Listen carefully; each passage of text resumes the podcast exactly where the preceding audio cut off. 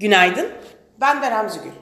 25 Mayıs 2022 tarihli haber başlıkları ve piyasa bültenini paylaşacağım. Yarınki para politikası kurulu kararı öncesi Türk lirasında zayıf görünüm devam ediyor. Rus petrolüne yönelik yaptırımlar gelecek haftaki AB zirvesinde ele alınmayacak. Dünkü zayıf ABD verileri sonrası para piyasalarında Fed'in faiz artırımlarına yönelik fiyatlamalar aşağı çekildi. Bu akşam açıklanacak Fed tutanakları bekleniyor. Piyasalara genel olarak bakacak olursak Pay piyasalarında düşüş trendine girdiğini düşündüğümüz majör borsalarda tepki yükselişleri olursa da satış fırsatı olarak kullanılmaya devam edeceğini düşünüyoruz.